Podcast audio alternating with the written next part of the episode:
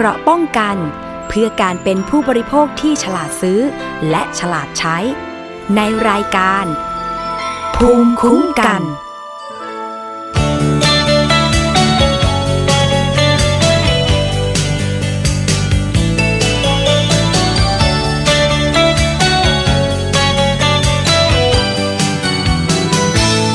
สบายสบาย ถูกใจก็คบกันไป ราะฉันเป็นคนไม่สนอะไร ไม่เคยคิดกวนใจใคร สบายสบายสบาย สบาย หากเราจะคบกันไป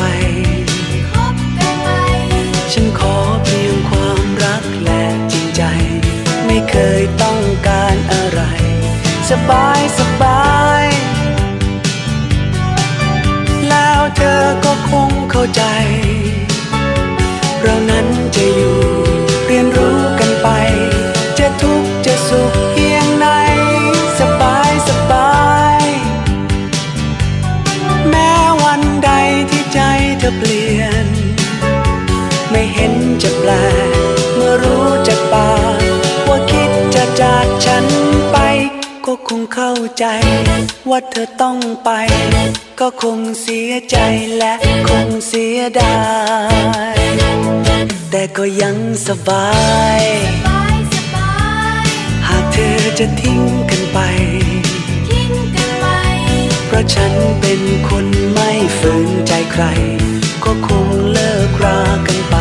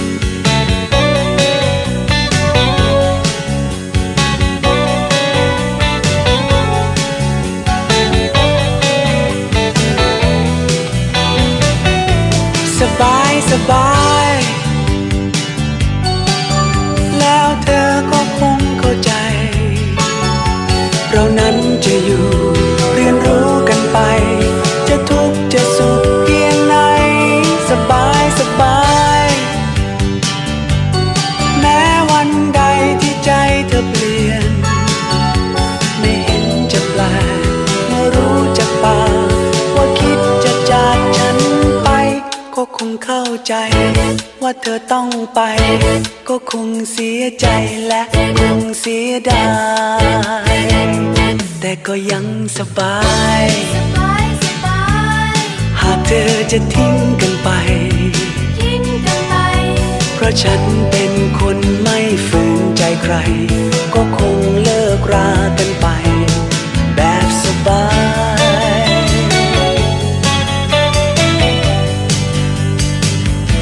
อืม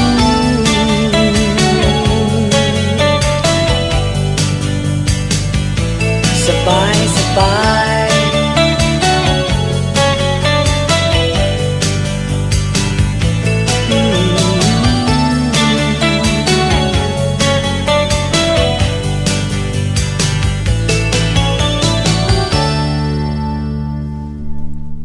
วัสดีค่ะ คุณผู้ฟังคะต้อนรับเข้าสู่รายการ ภูมิคุ้มกันรายการเพื่อผู้บริโภคนะคะ ดิฉันชนาทิพไพรพงศ์ค่ะ วันนี้มาแบบสบายสบายจริง ๆ เลยนะคะ จากเพลงของพี่เบิร์ดธงชัยปิงอินไตค่ะ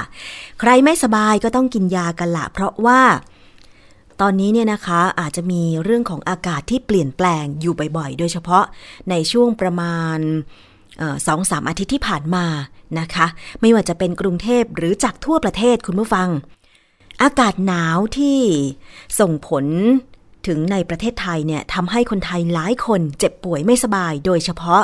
ระบบทางเดินหายใจนะคะ เป็นไข้เป็นหวัดน้ำมูกไหลปวดศีรษะ ซึ่งช่วงที่ไม่สบอ่าอากาศเย็นรอบก่อนเนี่ยนะคะเมื่อประมาณสัปดาห์ที่แล้วสองสัปดาห์ที่แล้ว ดิฉันเองก็ป่วยเป็นไข้ไม่สบาย พอมารักษาหายเสร็จปุ๊บนะคะ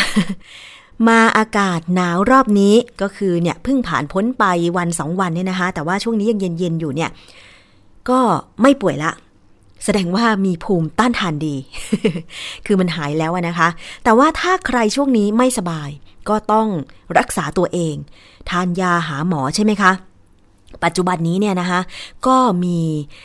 ยาทั้งยาแผนปัจจุบันและยาสมุนไพรที่ตอนนี้ไม่เฉพาะยา สมุนไพรที่ใช้กันตามพื้นบ้านทั่วไปเท่านั้น ยังมีการแปลรูป หรือว่าสกัดสมุนไพร เพื่อเป็นยาอีกด้วย หลายชนิดของสมุนไพรตอนนี้ค่ะ ได้รับความนิยมจากผู้บริโภคในการที่จะเป็นยา ทางเลือกควบคู่ไปกับ ยาแผนปัจจุบันเมื่อเราไปหาหมอ เพราะว่าจะช่วยเสริมในการออกฤทธิ์รักษาอาการป่วยต่างๆนะคะ อันนี้ก็ถือว่าเป็นการ นำสมุนไพรมาใช้ให้เกิดประโยชน์ แต่ว่าอย่างที่เราๆท่านๆทราบกันมาค่ะ ว่าสมุนไพรนั้นเนี่ยก็ไม่ได้จะมีแต่ประโยชน์อย่างเดียว คือถ้าเราใช้ผิดวิธี ใช้ไม่ถูกสัดส่วนกับอาการของโรคนั้นเนี่ยนะคะ เราก็อาจจะเกิดอาการแพ้สมุนไพรได้ เมื่อพูดถึงชื่อฟ้าทลายโจร คุณผู้ฟังคงจะพอร้องอ๋อ คงจะพอนึกหน้าออกว่า ต้นฟ้าทลายโจรเนี่ยเป็นยังไง แล้วก็หลายคน เคยทานสมุนไพรฟ้าทลายโจรทั้งแบบสดแล้วก็แบบผลิตภัณฑ์ฟ้าทลายโจรที่เป็นแคปซูลด้วย แต่ว่าคุณผู้ฟังคะ ล่าสุดค่ะ มีคำเตือนมาจากออยนะคะว่า ควรจะบริโภคสมุนไพรฟ้าทลายโจร ให้มันถูกสัดส่วน กับความต้องการของร่างกายแล้วก็อาการเจ็บป่วย ไม่มากไม่น้อยเกินไป มีการแจ้งคำเตือนไว้ในฉลากและเอกสารกำกับยา ด้วยว่าห้ามใช้ในสตรีมีครรภ์และสตรีให้นมบุตร ห้ามใช้ในผู้ที่มีประวัติแพ้ยาชนิดนี้ ไม่ควรกินติดต่อกันเกิน 7 วัน และหากใช้ยานี้ติดต่อ เกิน 3 วันแล้วไม่หาย หรือมีอาการรุนแรงขึ้น ให้หยุดใช้และพบแพทย์ทันที อะ คุณผู้ฟัง ในเมื่อออยมีการ ติดป้ายฉลากคำเตือนการใช้สมุนไพร ฟ้าทลายโจรแบบนี้เราก็ต้องไปไขข้อข้องใจกันค่ะว่าทำไม ถึงต้องมีคำเตือนแบบนี้ด้วยนะคะ ผู้สื่อข่าวไทย PBS ค่ะ ไปสำรวจความคิดเห็นผู้บริโภคว่า เคยใช้หรือรู้จักสมุนไพรฟ้าทลายโจรหรือไม่ไปฟังความคิดเห็นกันค่ะ ก็เวลาเจ็บคอไงอะไรเป็นไข้นิดหน่อยอะไรเงี้ย เพื่อ มันเป็นยาแบบสูตรสมุนไพรอะ ก็เลยเจ็บคอมันก็บรรเทาได้นะ แต่ว่าจะไม่ทานบ่อย ถ้าเจ็บคอถึงจะทาน ถ้าเจ็บมากๆอะถึงจะทาน ถ้าไม่งั้นก็คือไม่ทานก็จะเป็นหายาสามัญประจำบ้านทานแทนแล้วตอนนี้มีคำเตือนเรื่องของการกินยาสมุนไพรฟ้าทลายโจรว่าไม่ควรอ่าฮะกินเยอะไม่เด็กสตรีมีครรภ์ไม่ควรกินเนี่ยเรากลัว ก็กลัวแต่ก็ยังไงมันก็ต้องทาน เพราะเราทานมาแต่ก่อนแล้วอะมันเป็นยาสมุนไพรอะแต่ว่าก็จะต้องลดน้อยลงมาว่า เออเขามีคำเตือนออกมาแล้วอะไรอย่างเงี้ยอือฮะ เฮ้ยเทียบกับยาสามัญพาราทั่วไปเนี่ยเรากลัวนะครับกลัวยาสมุนไพรมากกว่า เพราะเราไม่รู้ว่าเขาผลิตมาจากไหน แล้วเขาผลิตมันยังไง ถ้าเป็นสายาสามัญประจำบ้านมันจะมีฉลากมีฉลากอะไรอย่างเงี้ยเรียบร้อยอือฮะ แล้วเราหาซื้อยาสมุนไพรตาม ยาสมุนไพรก็มีตามร้านขายยาก็มีทั่ว ๆ ไปเนี่ยมีอะฮะนี่เราไม่สบายเป็นไข้อะไรจะพอเราเคยกินฟ้าทลายโจรจะกินต่อเมื่อในความคิดคือรู้สึกว่าไม่ค่อยดีละเอาละต้องเอาละเพราะว่าเหมือนกับกินดัก เพราะว่าถ้ามันเป็นแล้วกินทีหลังแล้วมันจะช้า แต่ยาปัจจุบันก็กินอยู่ทำไมเราถึงเลือกกินฟ้าทลายโจรก็แบบความเชื่อเนาะสมุนไพรโบราณก็คือโบราณยาหม้อก็กินมาแล้ว เราออยเหมือนจะว่าจะมีคำเตือนเรื่องการกินฟ้าทลายโจรเนี่ยว่าไม่ควรกินเยอะไม่เด็กสตรีมีครรภ์ไม่ควรกินอะไรเงี้ยพอถ้าถ้าณปัจจุบันเราซื้อเราซื้อตามอย่างเซเว่นหรือร้านขายยา ซึ่งเขาจะมีอยู่แล้ว บรรจุภัณฑ์เขาดีละเดี๋ยวนี้ไม่เหมือนไม่เหมือนว่าเป็นเป็นซองเป็นเม็ดเหมือนเมื่อก่อนเนี่ยแต่เดี๋ยวนี้เรากลัวไหมไม่กลัวทำไมอะโอ้ยถ้า กินแล้วเป็นไรคนโบราณโบราณเขาก็คงไม่กินกันเราก็ไปกันหมดแล้วใช่ไหมแต่ว่าถ้ามีคำเตือนมานี้เราจะกินสม่ำเสมออยู่ไหมก็เมื่ออยากกันเนาะเราก็แบบหลากหลายใช่ระหว่างยาสามัญปัจจุบันประจำบ้านเนี่ยกับยาสมุนไพรเรากินอะไรมากกว่ากันมันแล้วแต่นะ ถ้าอย่างว่าถ้าตัวลุมๆแบบทำท่าจะเป็นไข้กับฟ้าทลายโจรก็ดักได้เลย ไม่มีปัญหา ทีละสี่ห้าเม็ดสี่ห้าเม็ดสองวันจบ เพราะว่าถ้ามากกว่านั้นก็ต้องหยุดไว้ก่อนหรือว่าเราไม่ไม่ไม่ต่อเนื่องนานเกินไปปกติเราไม่สบายเราเคยกินฟ้าทลายโจรเคยทำไมถึงเลือกกินฟ้าทลายโจรก็เขาก็ว่าดีอะ ก็ลองกินดู ว่ามันเป็นยังไง ก็ดีนะคือว่าอาการเป็นไงถึงกิน ก็ปวดเมื่อยอะไรอย่างเงี้ย กินแล้วมันก็หายค่อนชั่ว ดีขึ้น อืมก็ตอนนี้รู้ว่ามันมีคำ เตือนเลยออยจะเตือนว่าอย่ากินเยอะแล้วก็เด็กสตรีมีครรภ์ไม่ควรกินที่เรากลัวก็กลัวอยู่นะก็คือเขาบอกอย่างนั้นมาเราก็ไม่ไม่กล้าทาน ปกติเรากินเยอะไหมไม่เยอะอะเพราะเด็ดกินเป็นที่ต้นเลยอะปลาทลายโจรไม่ได้กินแบบเป็นขวดเป็นอะไรมานะ กินแต่เป็นต้นเลยปลูกไว้ กินเป็นใบๆจ้ะกินแล้วดีขึ้นไหมก็ดีขึ้นนะหายปวดเมื่อยอะไรอย่างเงี้ย แต่ก็ ยาสามัญทั่วไปกับยาสมุนไพรเราเลือกกินไหนมากกว่ากันสามัญทั่วไปยาอะไรอย่างเงี้ยพาราไหนเลือกกินยังไง เรากินส่วนมากเราเวลาปวดเมื่อยเวลาจะเป็นไข้เรากินอะไรก่อนโอ้ก็ต้องพาราก่อนเด้ทำไมเลือกกินพาราก่อนไม่กินไม่กินสมุนไพรก็ไม่รู้ว่ามันปวดเมื่อยแล้วไข้มันขึ้นก็ต้องกินอย่างนั้นก่อนแหละไอ้นี่มัน แล้วฟ้าทลายโจรช่วยช่วยไม่ได้ช่วยได้ไหมถ้าเป็นไข้อย่างนั้นช่วยไม่ได้หรอก ถ้าเราเกิดปวดเมื่อยธรรมดาอะไรอย่างเงี้ย เราก็ต้องกิน ค่ะ นั่นเป็นความคิดเห็นของผู้บริโภคเกี่ยวกับ ความรู้ด้านสมุนไพรยาฟ้าทลายโจรนะคะ ส่วนมากเนี่ย จากเสียงสัมภาษณ์ก็คือ เคยกินยาสมุนไพรฟ้าทลายโจร ความรู้ที่มีอยู่นั้นเนี่ยนะคะ ถูกต้องหรือไม่ เราไปขอความรู้ค่ะในสรรพคุณทางยาของฟ้าทลายโจร จากเภสัชกรสมนึก สุชัยธนาวนิชจากกองยาแผนไทยและสมุนไพร กระทรวงสาธารณสุขค่ะว่าสรรพคุณของฟ้าทลายโจรคืออะไรคะก็จริงๆ ฟ้าทลายโจรเป็นสมุนไพรของไทยและจีนนะแล้วก็ปัจจุบันนี้เป็นยาในบัญชีหลักแห่งชาตินะครับใช้รักษาอาการเจ็บ คอ แล้วก็เป็นเป็นเริ่มต้นของผู้ที่เป็นหวัด หรือไม่ก็อาการท้องเสียนะฮะฟ้าทลายโจรที่จำหน่ายในท้องตลาดเนี่ยมีสองลักษณะนะครับ ก็คือลักษณะที่เป็นเขาเรียกครูดนะครับ ก็คือเอ่อเอาเอาใบอบแห้งแล้วหมกเป็นผงกับอีกลักษณะหนึ่งที่เป็นสารสกัดนะครับ การการกินทั้งสองงานนี้คือว่าถ้าเป็นครูดใบมันบดเป็นผงเนี่ยนะครับ โดสที่เหมาะสมเนี่ยก็คือกิน 2 เม็ดนะครับ3ถึง4เวลา ก็คือวันหนึ่งประมาณ8ถึง12 เม็ดนะครับใช้ในบัญชีหลักแห่งชาติเนี่ยใช้รักษาอาการเอ่อเริ่มต้นของการเป็นหวัดนะครับในงานวิจัยเนี่ยมันจะทำให้การความถี่ของการเป็นหวัด แล้วก็ลดจำนวนวันของการเป็นหวัดเนี่ยลดลงนะครับหรือบรรเทาเรื่องอาการเจ็บคอนะครับ อีกอันหนึ่งก็คือว่าในภาวะที่มีอาการท้องเสียนะครับก็ก็สามารถบรรเทาเรื่องพวกนี้ได้นะครับทีนี้ข้อควรระวังของการใช้ฟ้าทะลายโจรนะครับเราพบว่าการการบริโภคฟ้าทะลายโจรเป็นนานๆนะครับทำให้แขนขาอ่อนแรงนะครับ อันนี้เป็นเป็นฤทธิ์เขาเรียกฤทธิ์ข้างเคียงกรณีที่กินเป็นเวลานานนะครับ เรามักแนะนำให้ผู้ผู้ผู้ที่เป็นผู้ป่วยหรือผู้ที่เป็น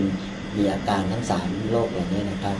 แนะนำไม่ให้กินเกิน 3 วันถ้าไม่ดีขึ้นนะครับ แล้วก็ถ้ากินดีขึ้นก็กินต่อสัก 7 วันก็น่าจะเพียงพอนะครับในการรักษาโรคสามโรคเหล่านี้ค่ะ อันนั้นก็คือสรรพคุณของฟ้าทลายโจรและคำแนะนำในการใช้นะคะ แต่ว่าจากที่มีคำเตือนของออยว่า การทานฟ้าทลายโจรก็ต้องมีการระมัดระวัง แล้วก็มีการติดฉลากข้างผลิตภัณฑ์ที่ผลิตมาจากฟ้าทลายโจรด้วย ตรงนี้ค่ะ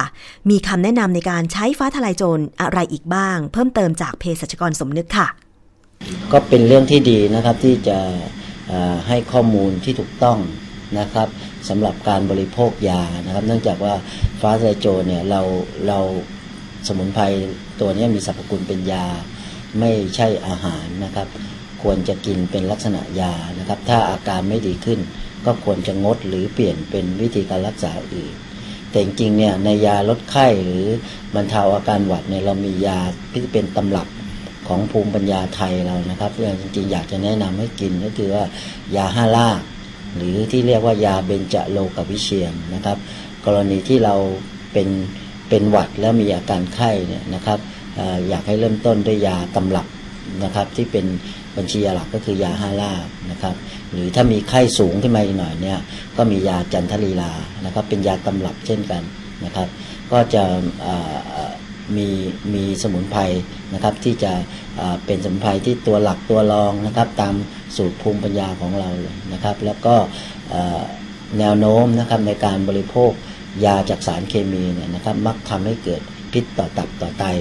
นะครับ ผมยกตัวอย่างเช่นยาพาราเซตามอลเนี่ยชัดเจนเลยครับว่ามีผลต่อตับนะครับ ถ้ากินมากนะครับ หรือกินอ่อกินนานๆเนี่ยนะครับทำให้มีผลต่อตับได้ ในคำเตือนของออยในในยาพาราเซตามอลเองเนี่ยเขาคำเตือนไว้เลยนะครับ ไม่ควรกินติดต่อกันนาน 5 วันนะครับสิ่งเหล่านี้ผมอยากให้ผู้บริโภคได้ตระหนักนะครับ ยาพาราเซตามอลที่เราคิดว่าปลอดภัยจริงๆเนี่ยไม่ได้มีความปลอดภัย ถ้าเราใช้ผิด นะครับ เช่น กินปริมาณเกินวันละ 8 เม็ดหรือไม่กินเกิน 5 วันนะครับ ก็จะมีผลต่อตับอย่างสิ้นเชิงอืมคุณผู้ฟัง ฟังข้อมูลจากเภสัชกรสมนึกแล้วเนี่ยนะคะ ก็ทำให้เราต้องย้อนกลับมาทบทวนตัวเองนะคะว่า แต่ละครั้งที่เราป่วยเราใช้ยาไม่ว่าจะเป็นยาแผนปัจจุบันหรือยาสมุนไพรนั้น เราใช้ถูกต้องเหมาะสมตามคำแนะนำของแพทย์หรือไม่นะคะ ทีนี้ นอกจากฟ้าทลายโจรก็ยังมีสมุนไพรอื่น ๆ อีกเยอะแยะมากมายเลย หลายพันหลายหมื่นชนิดนะคะที่คนนิยมใช้กันรักษาอาการต่างๆ มันก็มีคำแนะนำในการใช้ยาสมุนไพรที่ถูกต้องไปฟังอีกครั้งจากเภสัชกรสมนึกค่ะออย่างที่บอกครับกระแสของอ Beyond to the Nature ก็คือว่ากลับสู่วิถีธรรมชาตินะครับ เราพบว่าโรคแผนปัจจุบันที่เป็นโรคเรื้อรังต่างๆเนี่ยนะครับ ยาจากสารเคมีนะครับ ก็เอาเอาเอาฤทธิ์ของโรคพวกนี้ไม่อยู่นะครับ อย่างเช่น ภาวะไวรัสนะครับที่ระบาดนะครับสายพันธุ์ใหม่เกิดขึ้นต่างๆนะครับ หรือไม่ก็โรคเรื้อรังต่างๆ เช่นเอ่ออัมพฤกษ์อัมาพาตมะเร็งเบาหวานความดันเนี่ยนะครับ สังเกตได้ว่าเราเรากินยาจากเคมีเราต้องกินมันตลอดชีวิตเลยนะครับ งานวิจัยของยาไทยเนี่ยนะครับในหรือยาแผนตะวันออกเนี่ยเรามักา มุ่งสู่การที่จะบำรุงบำรุงร่างกายนะครับให้ต่อสู้กับโรคที่เข้ามาหรือไวรัสที่เข้ามาในร่างกาย แล้วก็ให้เราแข็งแรง เราก็จะไม่เจ็บไม่ป่วยนะครับ สังเกตว่าโรคหวัดหรืออะไรก็ตามเนี่ยเวลานักเรียนเข้ามาเนี่ยทุกคนจะทั้งห้องไม่ได้เป็นหวัดนะครับ จะมีบางคนนะนะที่อ่อนแอ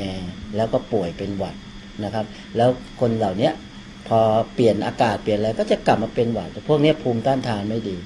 ยาไทยหรือยาแผนตะวันออก เรามุ่งที่จะดูแลสุขภาพของคนให้แข็งแรง มากกว่าจะไป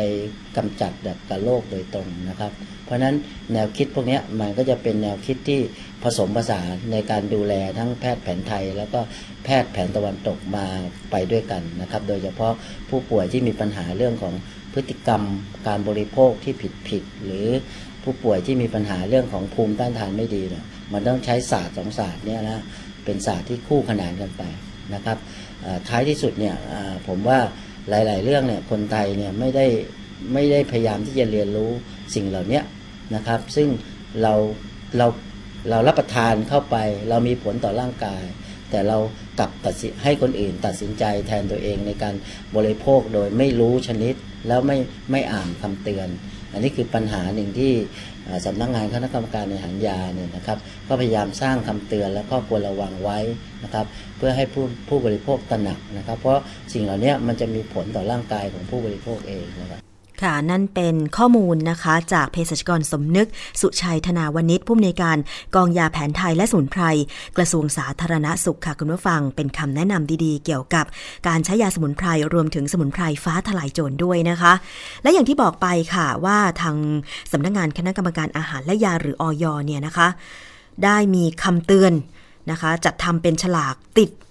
ข้างผลิตภัณฑ์ ที่ผลิตมาจากสมุนไพรฟ้าทลายโจรนะคะ คำเตือนก็คือ ห้ามใช้ในสตรีมีครรภ์และสตรีให้นมบุตร ห้ามใช้ในผู้ที่มีประวัติแพ้ยาชนิดนี้ ไม่ควรกินติดต่อกันเกิน 7 วัน และหากใช้ยานี้ติดต่อเกิน 3 วันแล้วไม่หายหรือมีอาการรุนแรงขึ้น ให้หยุดใช้และพบแพทย์ทันทีค่ะ เรื่องนี้เภสัชกรประพลอ่างตระกูล รองเลขาธิการออยก็มีข้อมูลนะคะ เกี่ยวกับเรื่องของการขึ้นทะเบียนตำรับยาสมุนไพรต่างๆ ที่ดำเนินตามขั้นตอนของออยว่ามีอะไรบ้างไปฟังกันค่ะ คือโดยปกติแล้วอะเวลาขึ้นทะเบียนตำรับยาเนี่ยแล้วมีการอนุมัติให้มีการใช้ยาเนี่ยเเราจะดูในเรื่องของประสิทธิภาพและความปลอดภัยณข้อมูลก่อนที่มาขึ้นทะเบียน แต่พอหลายภายหลังจากขึ้นทะเบียนแล้วเนี่ยก็ยังมีกระบวนการในเรื่องของการติดตามในเรื่องของอความปลอดภัยจากการใช้ยาด้วย ฉะนั้นยาทุกรายการเนี่ยคือเราจะมีระบบการเฝ้าระวังหลังจากยาที่ออก จำหน่ายในท้องตลาดแล้ว ก็คือกรณีของการติดตามอาการไม่พึงประสงค์ หรือว่าอันตรายจากการใช้ยา ซึ่งตรงเนี้ยจะเป็นรายงานจากทางบุคลากรทางการแพทย์ ที่เขาจะรายงานแจ้งกลับมาว่า ยาตัวนี้เวลาเอาไปใช้แล้วเนี่ยมีประชาชนเนี่ยมีอาการที่ไม่พึงประสงค์อะไรบ้าง ตัวฟ้าทลายโจรเนี่ยก็เป็นหนึ่งในผลิตภัณฑ์ที่จะต้องรายงานเข้ามา แล้วก็ขอเรียนแบบนี้ว่า ในเรื่องของอาการแพ้เนี่ย คือมันเกิดขึ้นได้กับทุกคนกับสารทุกชนิด เพราะว่ามันเป็นปฏิกิริยาภูมิต้านทานของเราของเราที่จะเกิดกับกรณีสิ่งเล่าภายนอก หรือว่าตัวสารที่เป็นสารภายนอกที่เรารับเข้าไป ฉะนั้นตรงนี้เองเนี่ยไม่ใช่ว่าเป็นกรณีของฟ้าทลายโจรเท่านั้นที่จะเกิดอาการในลักษณะนี้ ยาทุกตัวอาหารทุกประเภท แล้วก็สิ่งของทุกประเภทที่เราเอาเข้าร่างกาย คือมันจะเกิดปฏิกิริยาเสมอ แล้วก็เกิดในแต่ละคนไม่เหมือนกัน บางคนอาจจะไม่แพ้อะไรเลย ก็แสดงว่าโชคดีไป แต่บางคนเนี่ยอาจจะแพ้เยอะสารหลายตัวเลย ตั้งแต่ขนแมวตั้งแต่ฝุ่นละอองเกสรดอกไม้ หรือแม้กระทั่งยาซัลฟาหรือว่าเพนิซิลลิน ฟ้าทลายโจรนี่ก็เป็นหนึ่งในผลิตภัณฑ์นอกร่างกายเราที่มีการเอาเข้าไป ฉะนั้นร่างกายแต่ละคนก็อาจจะมีปฏิยาต่อตัวฟ้าทลายโจรไม่เหมือนกัน ฉะนั้นกรณีที่ออยเราออกมา รับฟังความเห็นในเรื่องของคำเตือน เพราะว่าในรอบหลายปีที่ผ่านมาเนี่ยเราได้รับข้อมูลรายงานอันนี้เข้ามา ฉะนั้นเราก็คิดว่าจะเพิ่มในเรื่องของตัวคำเตือนไว้ที่ฉลากและเอกสารกำกับยา เพื่อที่จะให้ประชาชนโดยทั่วไปที่จะใช้ตัวยาตัวเนี้ยได้รับรู้ว่าอาจจะเกิดอาการแบบนี้ ถ้าเกิดเกิดอาการแบบนี้แล้วควรที่จะหยุดใช้ยา ค่ะนั่นเป็นข้อมูลนะคะ เมื่อขึ้นทะเบียนตำรับยาต่างๆ แล้วเนี่ย ก็จะต้องมีการติดตามผลการใช้ของประชาชนด้วยว่า มีรายงานเข้ามาเกี่ยวกับอาการแพ้หรือผลข้างเคียงหรือไม่ สมุนไพรฟ้าทลายโจรเนี่ยนะคะ คณะอนุกรรมการศึกษาและเฝ้าระวังอันตรายจากการใช้ยาสำหรับมนุษย์เนี่ย ได้รับรายงานการใช้ยาชนิดนี้ทั่วประเทศพบว่ามีคนได้รับผลข้างเคียง 197 คน ในจำนวนนี้ 10 คนมีอาการแน่นหน้าอกและความดันต่ำ จึงต้องมีการออกคำเตือนติดฉลากไว้ที่ข้างผลิตภัณฑ์ ฟ้าทลายโจรนะคะ แม้ว่า ขณะนี้จะพบว่ายาสมุนไพรฟ้าทลายโจรอาจจะเกิดผลข้างเคียงกับผู้บริโภคบางคน แต่ว่ารองเลขาธิการออยก็ยืนยันว่าก็ยังสามารถใช้ได้ เพราะว่ายาชนิดนี้เนี่ยคนไทยก็ใช้มานับ 10 ปี ยังไม่เคยเกิดกรณี ที่มีการแพ้ถึงขั้นเสียชีวิตนะคะ แต่ก็ควรสังเกตอาการของตัวเองอย่างสม่ำเสมอถ้าหาก ใช้แล้วก็ถ้ามีอาการผิดปกติก็ต้องหยุดใช้และพบแพทย์ ซึ่งก็ เรื่องของอาการแพ้ยาสมุนไพรหรือแพ้ยาต่างๆ มักจะเกิดขึ้นได้อย่างที่เภสัชกรประพลได้กล่าวไว้ แต่ว่าจะมีรายละเอียดอาการแพ้หรืออะไรอย่างไร สังเกตอย่างไรไปฟังกันอีกครั้งค่ะ คือโดยส่วนใหญ่ที่เกิดเป็นอาการแพ้โดยทั่ว ๆ ไปเนี่ยก็จะเป็นกรณีที่เป็นผื่นขึ้น แล้วก็อาจจะเป็นผดผื่นคันเกิดอาการหายใจลำบาก หรือว่าเกิดอาการแน่นหน้าอก หน้ามืดเป็นลม หรือว่ากรณีของตัวขึ้นไส้อาเจียน และบางรายก็ความดันต่ำบางรายมีการสภาวะช็อก คือแต่ละคนรุนแรงไม่เหมือนกัน คืออย่างที่เราเคยได้ยินว่าบางคนแพ้ถั่วลิสงหรือว่าแพ้อาหารทะเล ถึงขั้นโดนปุ๊บกินเข้าไปปุ๊บโอ้โหผื่นขึ้นเต็มตัวเลยก็มีในลักษณะนี้ อันนี้ก็คือเป็นปฏิกิริยาโดยทั่วไปของร่างกาย อืมค่ะคุณผู้ฟัง เพราะฉะนั้นสังเกตตัวเองดีๆนะคะ ว่าแพ้ อะไรหรือไม่อย่างไร หรือว่าใครที่บริโภค ฟ้าทลายโจรเวลา รู้สึกคลั่นเนื้อคลั่นตัวจะไม่สบายอยู่บ่อยๆ ก็ต้องสังเกตตัวเองด้วยนะคะ ถ้าไม่แพ้ก็ถือว่าใช้ได้ต่อไป แต่ทีนี้สำหรับคนที่เอ๊ะ ยังไม่เคยใช้สมุนไพรอย่างฟ้าทลายโจรเลย อยากจะลองใช้ขอคำยืนยันอีกครั้งหนึ่งว่าฟ้าทลายโจรนั้นปลอดภัยหรือไม่ไปฟัง เสียงของเภสัชกรประพลอีกครั้งค่ะ คือโดยหลักแล้วฟ้าทลายโจรก็ยังถือว่าเป็นยาที่มีความปลอดภัย เพราะว่าอยู่บรรจุในบัญชียาหลักแห่งชาติ แล้วก็ยังใช้ได้อยู่ เพราะว่าอย่างกรณีของสรรพคุณที่ลงไว้ในบัญชียาหลักแห่งชาติ ไม่ว่าจะเป็นบรรเทาอาการเจ็บคอ หรือว่าท้องเสียที่ไม่ได้เกิดขึ้นจากการติดเชื้อ หรือว่าลดไข้เองเนี่ยก็ยังใช้ได้ผลดีอยู่ แล้วก็ถือว่าเป็นยาที่มาจากธรรมชาติแล้วก็มีความปลอดภัย คือเอ่อขอแจ้งให้ ประชาชนทราบว่าไม่ต้องตื่นตระหนกเรื่องนี้ เพราะว่าเนื่องจากว่ายาตัวนี้มีประวัติการใช้มานาน ก็เกือบ 20 ปีนะเกือบ 20 ปีเนี่ยอาการไอ้ไม่พึงประสงค์ที่เกิดขึ้นเนี่ยก็พบแค่ไม่ถึง 200รายที่แจ้งเข้ามาในรอบ 10 ปี ฉะนั้นก็ยังถือว่ายังมีความปลอดภัย แล้วก็เราไม่เคยได้รับรายงานว่ามีประชาชนได้รับอันตรายอันตรายถึงเสียชีวิตนะครับ แต่ว่าเวลาใช้แล้วถ้าเกิดมันเกิดเกิดอาการแปลกๆ อย่างที่ว่าปวดผื่นคันขึ้น เกิดอาการบวมหรือว่าหายใจลำบากหน้ามืดเป็นลมคลื่นไส้อาเจียนแบบเนี้ยก็ควรจะหยุดใช้ยาดังกล่าว อันเนี้ยเป็นอาการโดยทั่วไปที่พวกเราจะต้องพึงสังเกต ไม่ว่าจะกินยาตัวไหนก็ตามทีนะครับค่ะ เป็นคำแนะนำดีๆนะคะ ยังไงก็เป็นข้อมูลสำหรับผู้บริโภคอย่างเราๆท่านๆด้วยก็แล้วกัน เรื่องของการใช้ยาทั้งสมุนไพรแล้วก็ยาแผนปัจจุบันนะคะ เอาละค่ะ คุณผู้ฟังช่วงนี้ ขอพักรายการกันครู่หนึ่งนะคะ แล้วเดี๋ยวมีเพลงแล้วก็ช่วงหน้าค่ะนานาสาระคุณยศพรจะมีเรื่องอะไร มานำเสนอนั้นติดตามกันค่ะ เกราะป้องกัน เพื่อการเป็นผู้บริโภคที่ฉลาดซื้อ และฉลาดใช้ ในรายการ ภูมิคุ้มกัน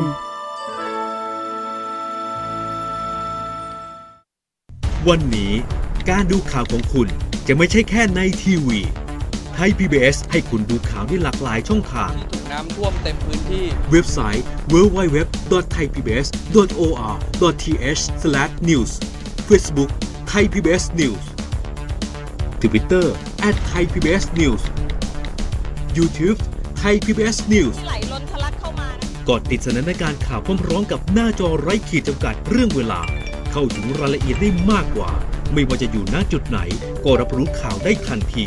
ดูสดและดูย้อนหลังได้ทุกที่ กับ 4 ช่องทางใหม่ข่าวไทย PBS ข่าวออนไลน์ ชับไว้ในมือคุณ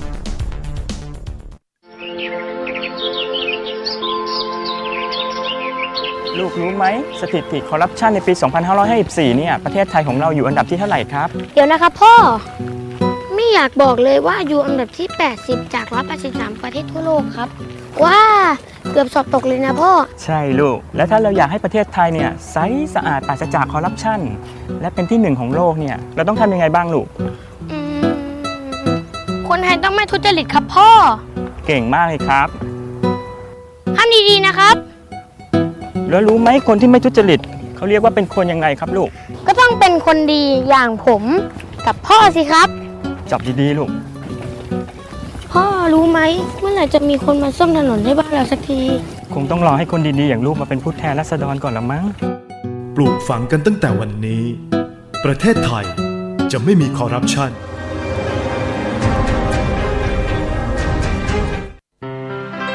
เกราะป้องกันเพื่อการเป็นผู้บริโภคที่ฉลาดซื้อ และฉลาดใช้ ในรายการ ภูมิคุ้มกัน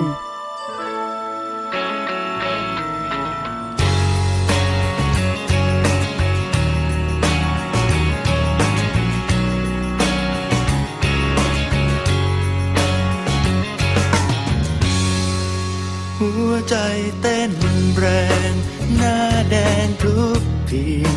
ใช่เธอหรือนี่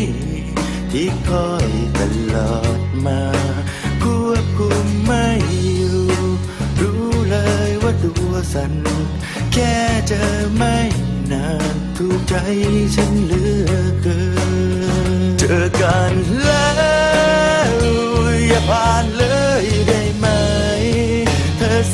ไปไปก็คงชอบทำ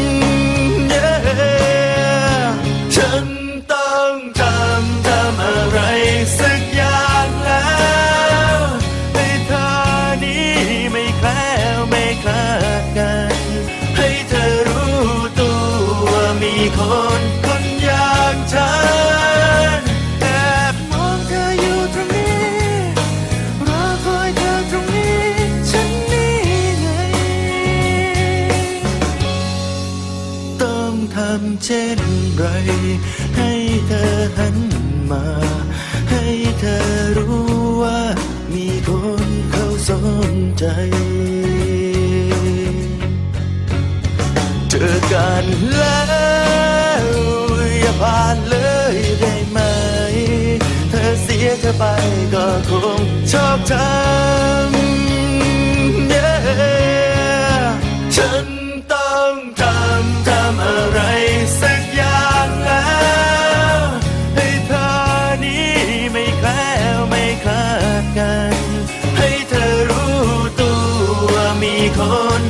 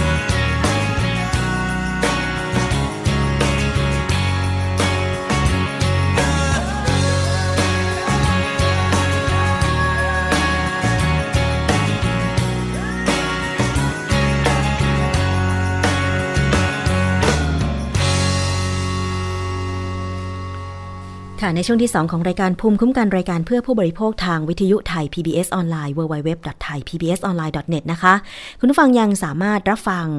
จากสถานีวิทยุชุมชน 6 จังหวัดที่เชื่อมโยงสัญญาณนะคะ 6 สถานี 5 จังหวัดค่ะคุณผู้ฟัง ได้แก่สถานีวิทยุชุมชนคนหนองยาไซสุพรรณบุรี FM 107.5เมกะเฮิรตซ์สถานีวิทยุชุมชนปฐมสาคร จังหวัดสมุทรสาคร FM 106.25เมกะเฮิรตซ์ค่ะ สถานีวิทยุชุมชนคนเมืองลี้จังหวัดลำพูน FM 103.75เมกะเฮิร์ตซ์สถานีวิทยุชุมชนเทศบาลทุ่งหัวช้างจังหวัดลำพูน FM 106.25เมกะเฮิรตซ์สถานีวิทยุชุมชน วัดโพธิ์บัลลังก์จังหวัดราชบุรีค่ะ FM 103.75เมกะเฮิรตซ์และสถานีวิทยุชุมชนคนเขาวงจังหวัดกาฬสินธุ์ FM 89.5เมกะเฮิรตซ์นะคะ ช่วงนี้มีอีกข่าวหนึ่งมานำเสนอคุณผู้ฟัง เกี่ยวกับเรื่องของเหตุ ไฟฟ้าที่สนามบินกระบี่ขัดข้อง เมื่อวานนี้นะคะ เห็นบอกว่าไฟดับเนี่ยนานหลายชั่วโมงทีเดียวนะคะ ตั้งแต่ 9 โมงเช้าจนถึงบ่าย 3 โมง แล้วภาพข่าวที่ปรากฏก็คือเจ้าหน้าที่ของสนามบินกระบี่เนี่ยนะคะ ต้องจุดเทียนไขเพื่อให้แสงสว่างแล้วก็สามารถทำงานได้ แต่ทีนี้มันก็เกิดว่า เครื่องเอ็กซเรย์กระเป๋า หรือเครื่องใช้สำนักงาน ที่ต้องเกี่ยวข้องกับการตรวจผู้โดยสารมันไม่สามารถใช้งานได้คำถามที่เกิดขึ้นก็คือทำไมสนามบินไม่มีเครื่องไฟฟ้าสำรอง แต่ปรากฏว่าตามข่าวก็บอกอีกนะคะว่ามีการปรับปรุงระบบไฟฟ้าสำรองของสนามบินกระบี่นะคะแต่มันขัดข้องนะคะก็คือทั้งไฟฟ้าที่เป็น กระแสปกตินะคะแล้วก็พอดับปุ๊บอะไรอย่างเงี้ยนะคะก็เครื่องไฟฟ้าสำรองก็ไม่สามารถทำงานได้ ก็เลยเกิดไฟดับนะก็ต้องจุดเทียนทำงานกัน แต่ทีนี้เรื่องของผู้โดยสารที่จะต้องมีการเอ็กซเรย์กระเป๋า เมื่อเครื่องเอ็กซเรย์ไม่สามารถทำงานได้ จะทำยังไงล่ะทีนี้ จะต้องตรวจค้นยังไง แล้วก็เห็นบอกว่ามีเที่ยวบินบางส่วนที่ล่าช้าไปด้วยนะคะ เรื่องนี้ค่ะ รองผู้บัญชาการตำรวจแห่งชาติก็ได้ยืนยัน เหตุไฟฟ้าดับที่ท่าอากาศยาน จังหวัดกระบี่เมื่อวานนี้ ว่าสำนักงานตรวจคนเข้าเมือง มีการทำบันทึกตรวจคนเข้าเมือง เข้าออกผ่านท่าอากาศยานและเบื้องต้น ไม่พบบุคคลใดผิดปกตินะคะ พลตำรวจเอกศรีวรารังสิพรามนกุล รองผู้บัญชาการตำรวจแห่งชาติก็ยอมรับว่า ปัญหากระแสไฟฟ้าขัดข้องที่ท่าอากาศยานจังหวัดกระบี่เมื่อวานนี้ทำให้ระบบการตรวจสอบคัดกรองบุคคล ของสำนักงานตรวจคนเข้าเมือง ไม่สามารถใช้การได้ เป็นเรื่องสุดวิสัยอยู่เหนือการควบคุมค่ะ แต่ก็มีการยืนยันนะคะว่า มีเจ้าหน้าที่ของการท่าอากาศยาน ได้คอยที่จะทำบันทึกเกี่ยวกับคนเข้าออก ผ่านทางสนามบินค่ะ มีการตรวจสอบแล้วนะคะ ว่าส่วนใหญ่ผู้ที่ผ่านเข้าออกสนามบินกระบี่เนี่ยเป็นบุคคลในแถบ สแกนดิเนเวียและมาเลเซีย เบื้องต้นไม่พบความผิดปกติแต่อย่างใดนะคะ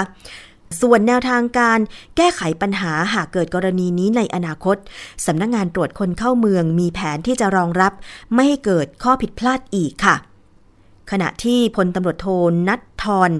เพราะสุนทรผู้บัญชาการสำนักงานตรวจคนเข้าเมืองก็ยืนยันเช่นกันนะคะว่า กรณีนี้เจ้าหน้าที่ตรวจคนเข้าเมือง ตรวจสอบตามขั้นตอน แผนรองรับก็คือการตรวจพาสปอร์ตและตราประทับในเบื้องต้น พร้อมกับตรวจสอบแบล็คลิสต์ด้วยนะคะ อะคุณผู้ฟังนี่เป็น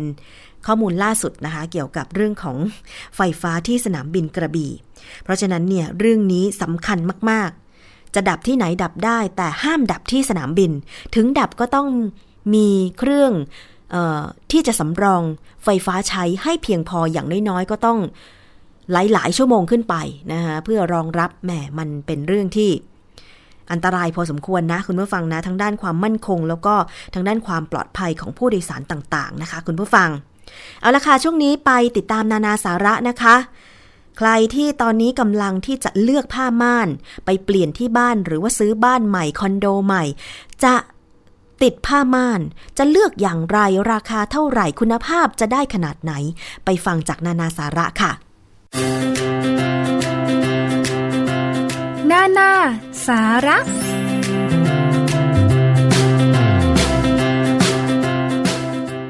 สวัสดีครับคุณผู้ฟังครับ ต้อนรับคุณผู้ฟังเข้าสู่ช่วงนานาสาระ กับผมยศพรพยุงสุวรรณนะครับ วันนี้สิ่งที่ช่วงนานาสาระจะมาคุยกับคุณผู้ฟัง จะมานำเสนอให้คุณผู้ฟังได้ติดตามรับฟังนะครับ เป็นเรื่องของหลักการเลือกผ้าม่านให้เหมาะกับบ้านครับคุณผู้ฟัง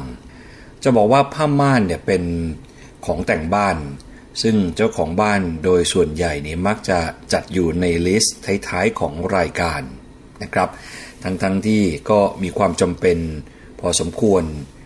แล้วก็พอๆกับเรื่องของเฟอร์นิเจอร์เลยก็ว่าได้นะครับ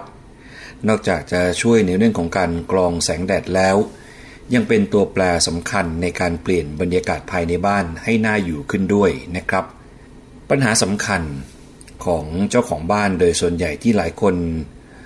ต้องบอกว่าคิดไม่ตกนะครับก็คือการตัดสินใจไม่ถูกว่าจะเลือกม่านแบบไหน ให้เหมาะกับห้องต่างๆในบ้าน วันนี้นานาสาระก็เลยมีคำแนะนำมาฝากคุณผู้ฟังเพื่อเพื่อจะเป็นไอเดีย ในการเลือกใช้ผ้าม่านให้สวย และถูกที่ถูกทางนะครับ โดยการเลือกรูปแบบและชนิดของม่านเพื่อใช้ในห้องต่างๆ นั้นก็ต้องบอกว่า ไม่ได้มีกฎตายตัวว่าคุณผู้ฟังจะต้องเลือกแบบไหนอย่างไร แต่สิ่งที่คุณผู้ฟังควรจะต้องดูก็คือการดูองค์ประกอบอื่นๆ ควบคู่กันไปด้วย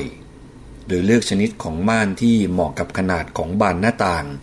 และความสูงของห้องนะครับ อย่างเช่น ในห้องเพดานเตี้ย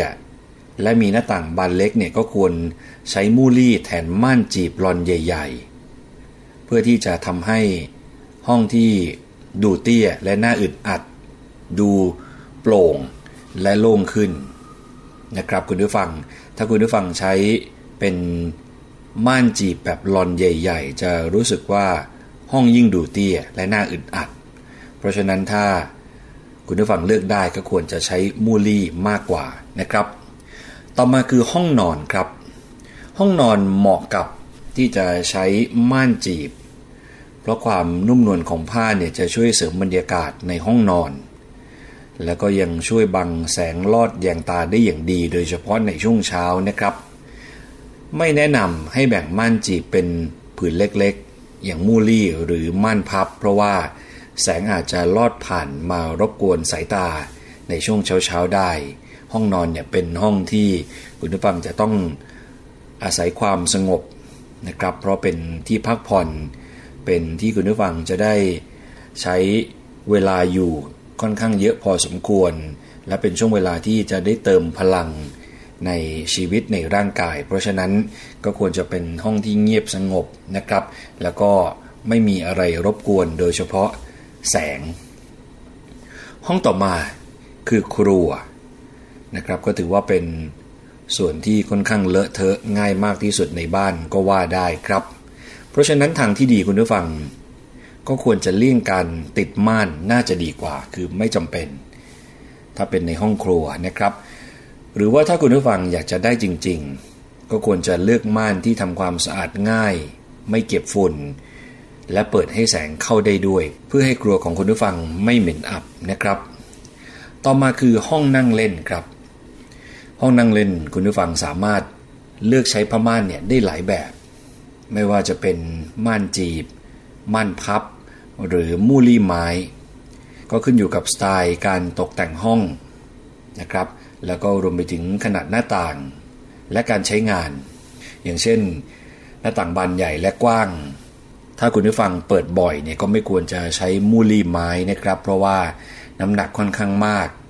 การดึงเก็บขึ้นบ่อยๆ ก็อาจจะทำให้อุปกรณ์เสียหายได้ง่าย ส่วนห้องน้ำครับ ไม่ควรใช้ผ้าม่านกับส่วนเปียกอย่างส่วนอาบน้ำฝักบัว เพราะว่าความชุ่มชื้นจะทำให้ผ้าขึ้นราได้ง่าย หากจะใช้คุณผู้ฟังควรจะใช้เป็นม่านพลาสติกนะครับสำหรับส่วนแห้งอย่างโถสุขภัณฑ์หรืออ่างอาบน้ำนานาสาระแนะนำนะครับว่ามูลี่น่าจะเหมาะสมที่สุด ถ้าอยากได้ความรู้สึกอบอุ่นเป็นธรรมชาติก็เลือกใช้มูลี่ไม้ แต่ถ้าหากบ้าน แต่งในสไตล์โมเดิร์นก็ใช้มูลี่อลูมิเนียม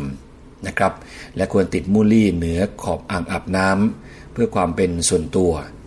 และน้ำจะได้ไม่กระเซ็นไปโดนด้วย ถ้าเป็นส่วนทำงานหรือพื้นที่แคบเนี่ยนะครับ คุณผู้ฟังอาจจะใช้ม่านปรับแสงแนวตั้ง หรือม่านม้วนที่สามารถมองเห็นวิวภายนอกได้ โดยม่านทั้งสองชนิดนี้จะช่วยกรองแสงจ้าๆจากภายนอกได้ดี เพื่อให้แสงสว่างส่องเข้ามาอย่างเพียงพอกับการทำงานนะครับ ถ้าพูดถึงชนิดของม่านก็มีหลายแบบด้วยกันครับคุณผู้ฟัง ลองมาดูกันนะครับว่า ชนิดของม่านนั้นมีกี่แบบด้วยกัน เริ่มจากแบบแรก คือเป็นม่านจีบถามว่าม่านจีบมีลักษณะอย่างไรนะครับคำตอบก็คือว่า คือม่านผ้าที่มีลักษณะจีบเป็นลอนลอน ส่วนใหญ่นิยมติดตั้งเป็นม่านสองชั้น คือม่านโปร่งและม่านทึบ ม่านชนิดนี้นะครับเหมาะสมกับหน้าต่างบานใหญ่ และจำเป็นจะต้องมีรางด้านบน แต่จะเลือกโชว์รางหรือซ่อนราง ก็แล้วแต่ความต้องการของเจ้าของบ้าน ก็ควรเผื่อพื้นที่เหนือขอบหน้าต่างอย่างน้อย 20 เซนติเมตรนะครับม่านประเภทต่อมาก็คือม่านพับ คือม่านผ้าที่ใช้รอก ในการดึงผ้าจากด้านล่างขึ้นด้านบนโดยพับทบไปมาเหมาะกับหน้าต่างบานเล็กๆ ในแนวตั้งนะครับ หรือว่าหน้าต่างด้านที่แสงสว่างไม่ส่องเข้ามาเต็มๆ เช่นด้านทิศเหนือ ประเภทที่ 3 คือม่านม้วนครับ ส่วนใหญ่มักจะทำจากผ้าใยสังเคราะห์ เนื้อผ้าก็จะมีการเคลือบสารป้องกันแสงแดดและรังสี UV นะครับ ใช้ระบบรอก หรือมอเตอร์ในการเปิด ประเภทนี้ราคาค่อนข้างสูงนะครับ แต่ว่าใช้พื้นที่ในการติดตั้งน้อย และใช้ได้กับหน้าต่างบานเล็ก ไปจนถึงบานขนาดใหญ่แบบมาก ๆ เลยก็ว่าได้นะครับ ต่อมาคือมูลี่ หลักๆที่นิยมใช้มี 2 ชนิด คือมูลี่ไม้และมูลี่อลูมิเนียมทำสี ลักษณะเหมือนบานเกล็ดแนวนอนนะครับ ขนาดของใบมูลี่ก็มีให้เลือกทั้งเล็กและใหญ่ เหมาะกับหน้าต่างบานเล็กหรือหน้าต่างที่ไม่ได้ใช้งานบ่อยๆนะครับ ประเภทสุดท้ายก็คือม่านปรับแสง คือเป็นมู่ลี่แนวตั้งสามารถหมุนปรับได้ 180 องศานะครับ ใบมู่ลี่มีขนาดค่อนข้างใหญ่ ส่วนใหญ่ก็มักทำจากวัสดุสังเคราะห์ ซึ่งช่วยกรองแสงแดดได้ดีอย่างเช่นโพลีเอสเตอร์ไฟเบอร์กลาสหรืออลูมิเนียม เหมาะกับหน้าต่างบานใหญ่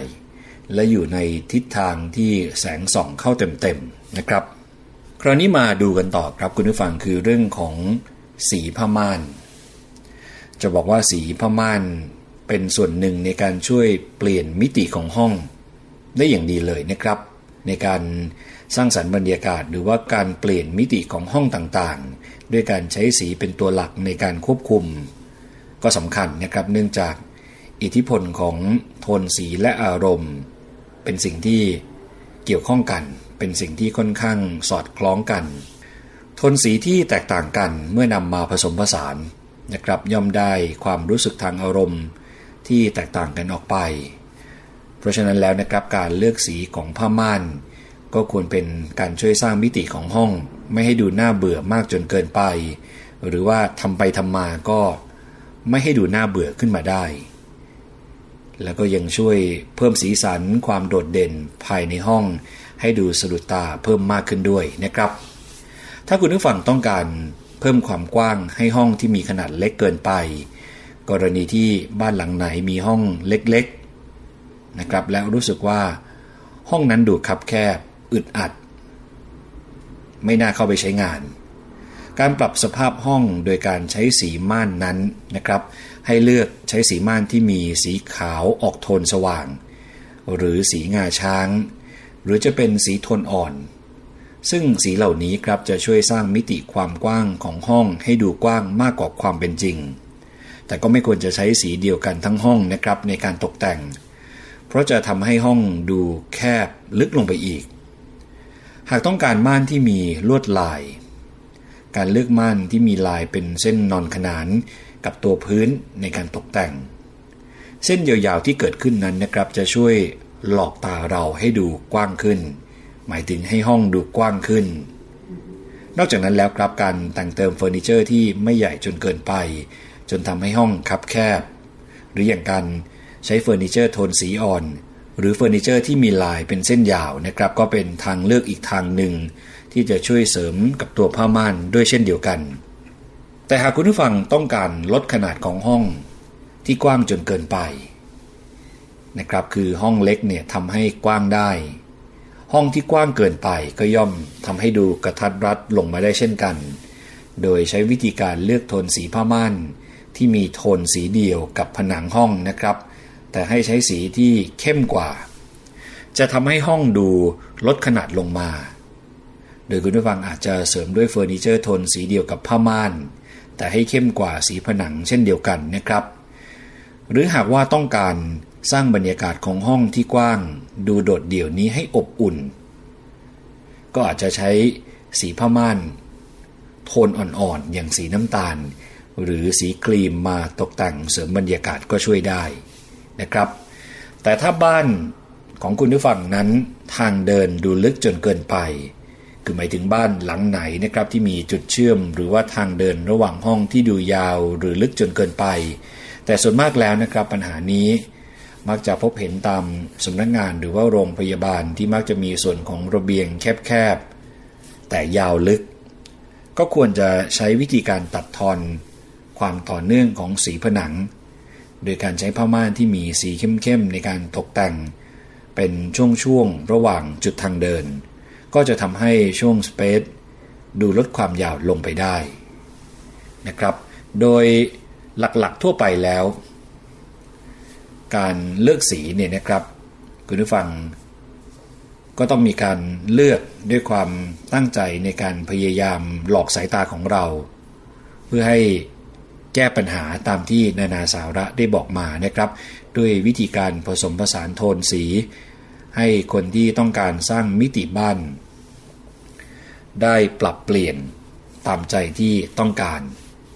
นะครับ สิ่งหนึ่งเลยที่คุณผู้ฟังอาจจะต้องทำความเข้าใจไว้ก็คือว่า สีอ่อน จะช่วยให้บรรยากาศของความใหญ่ กว้าง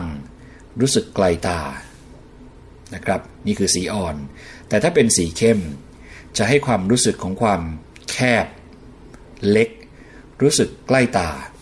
ดังนั้นแล้วนะครับ การที่คุณผู้ฟังใช้งานสีในห้องมีมิติแบบไหน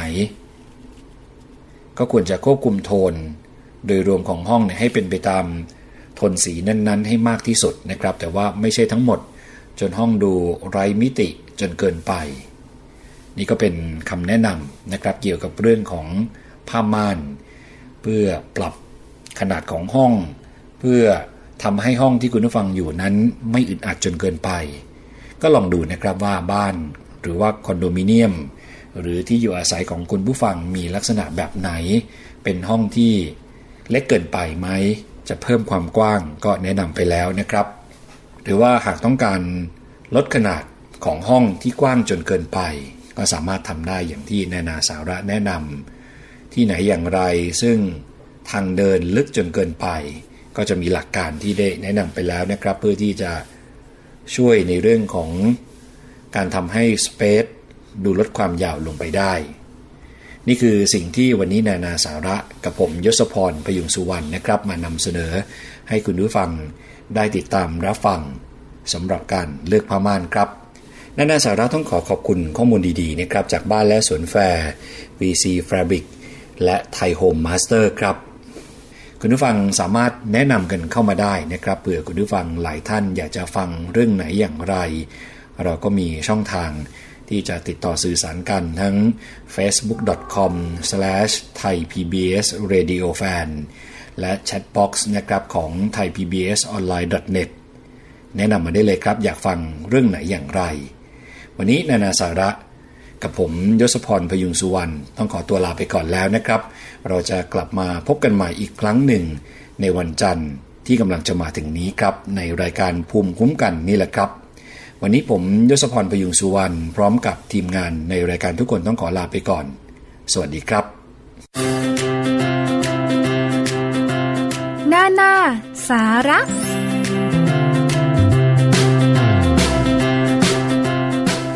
ค่ะนั่นคือรายละเอียดต่างๆนะคะ ถ้าคุณผู้ฟังจะเลือกติด ผ้าม่านที่บ้านที่ที่อยู่อาศัยของคุณนะคะ ก็มีคำแนะนำมีข้อมูลไว้ให้ตัดสินใจกันค่ะคุณผู้ฟัง ก่อนจากกันไปนะคะ มีอีกข่าวหนึ่งเกี่ยวกับเรื่องของการทำหน้าอกหรือศัลยกรรมหน้าอกเพิ่มขนาดนั่นเองค่ะ ข่าวนี้เกิดขึ้นที่จังหวัดขอนแก่นนะคะ สาววัย 24 ปีค่ะ ในจังหวัดขอนแก่นนะคะ เป็นพนักงาน ขายวัสดุก่อสร้างแห่งหนึ่งในจังหวัดขอนแก่น ปรากฏว่าไปเข้าพบนายแพทย์ ทานินหอมปลื้มแพทย์ศัลยกรรมตกแต่งกลุ่มงานศัลยกรรมโรงพยาบาลขอนแก่น เพื่อขอตรวจสุขภาพเต้านมด้านขวา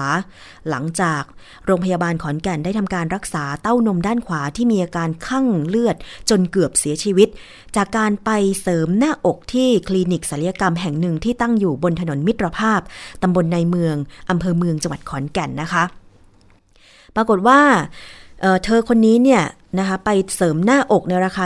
49,000 บาทเมื่อ 1 กุมภาพันธ์ที่ผ่านมาค่ะ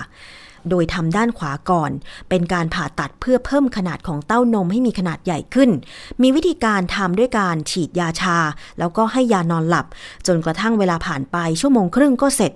คนที่ผ่าตัดได้ใส่ถุงซิลิโคนจำนวน 600ซีซีเข้าไปที่หน้าอกด้านขวา แล้วก็ให้คนไข้กลับไปที่ห้องพัก ที่พักในอพาร์ตเมนต์แห่งหนึ่งนะคะ ในอำเภอเมืองขอนแก่น ปรากฏว่า ต่อมาเวลา 23นาฬิกาของวันที่ 1 กุมภาเนี่ยนะคะ คนไข้คนนั้นน่ะวูบเพื่อนที่พักอยู่ด้วยกันเห็นอาการไม่ค่อยดีจึงนำส่งโรงพยาบาลค่ะ ปรากฏว่ามีอาการเลือดข้างที่หน้าอกนะคะภายในด้านขวาระดับของเม็ดเลือดขาวก็เอ่อของเม็ดเลือดก็ต่ำด้วยนำตัวส่งโรงพยาบาลขอนแก่นรักษา แล้วก็เสียเงินเสียทองในการรักษาอีก นี่คืออีกหนึ่งกรณีของศัลยกรรมทำพิษนะคะเมื่อฟัง ในโอกาสต่อไปดิฉันจะนำรายละเอียดเรื่องนี้มานำเสนอกันต่อค่ะ วันนี้ขอบคุณสำหรับการติดตามรับฟังนะคะ ดิฉันชนะทิพไพรพงศ์ลาไปก่อนเจอกันใหม่พรุ่งนี้ สวัสดีค่ะ เกราะป้องกัน เพื่อการเป็นผู้บริโภคที่ฉลาดซื้อ และฉลาดใช้ ในรายการ ภูมิคุ้มกัน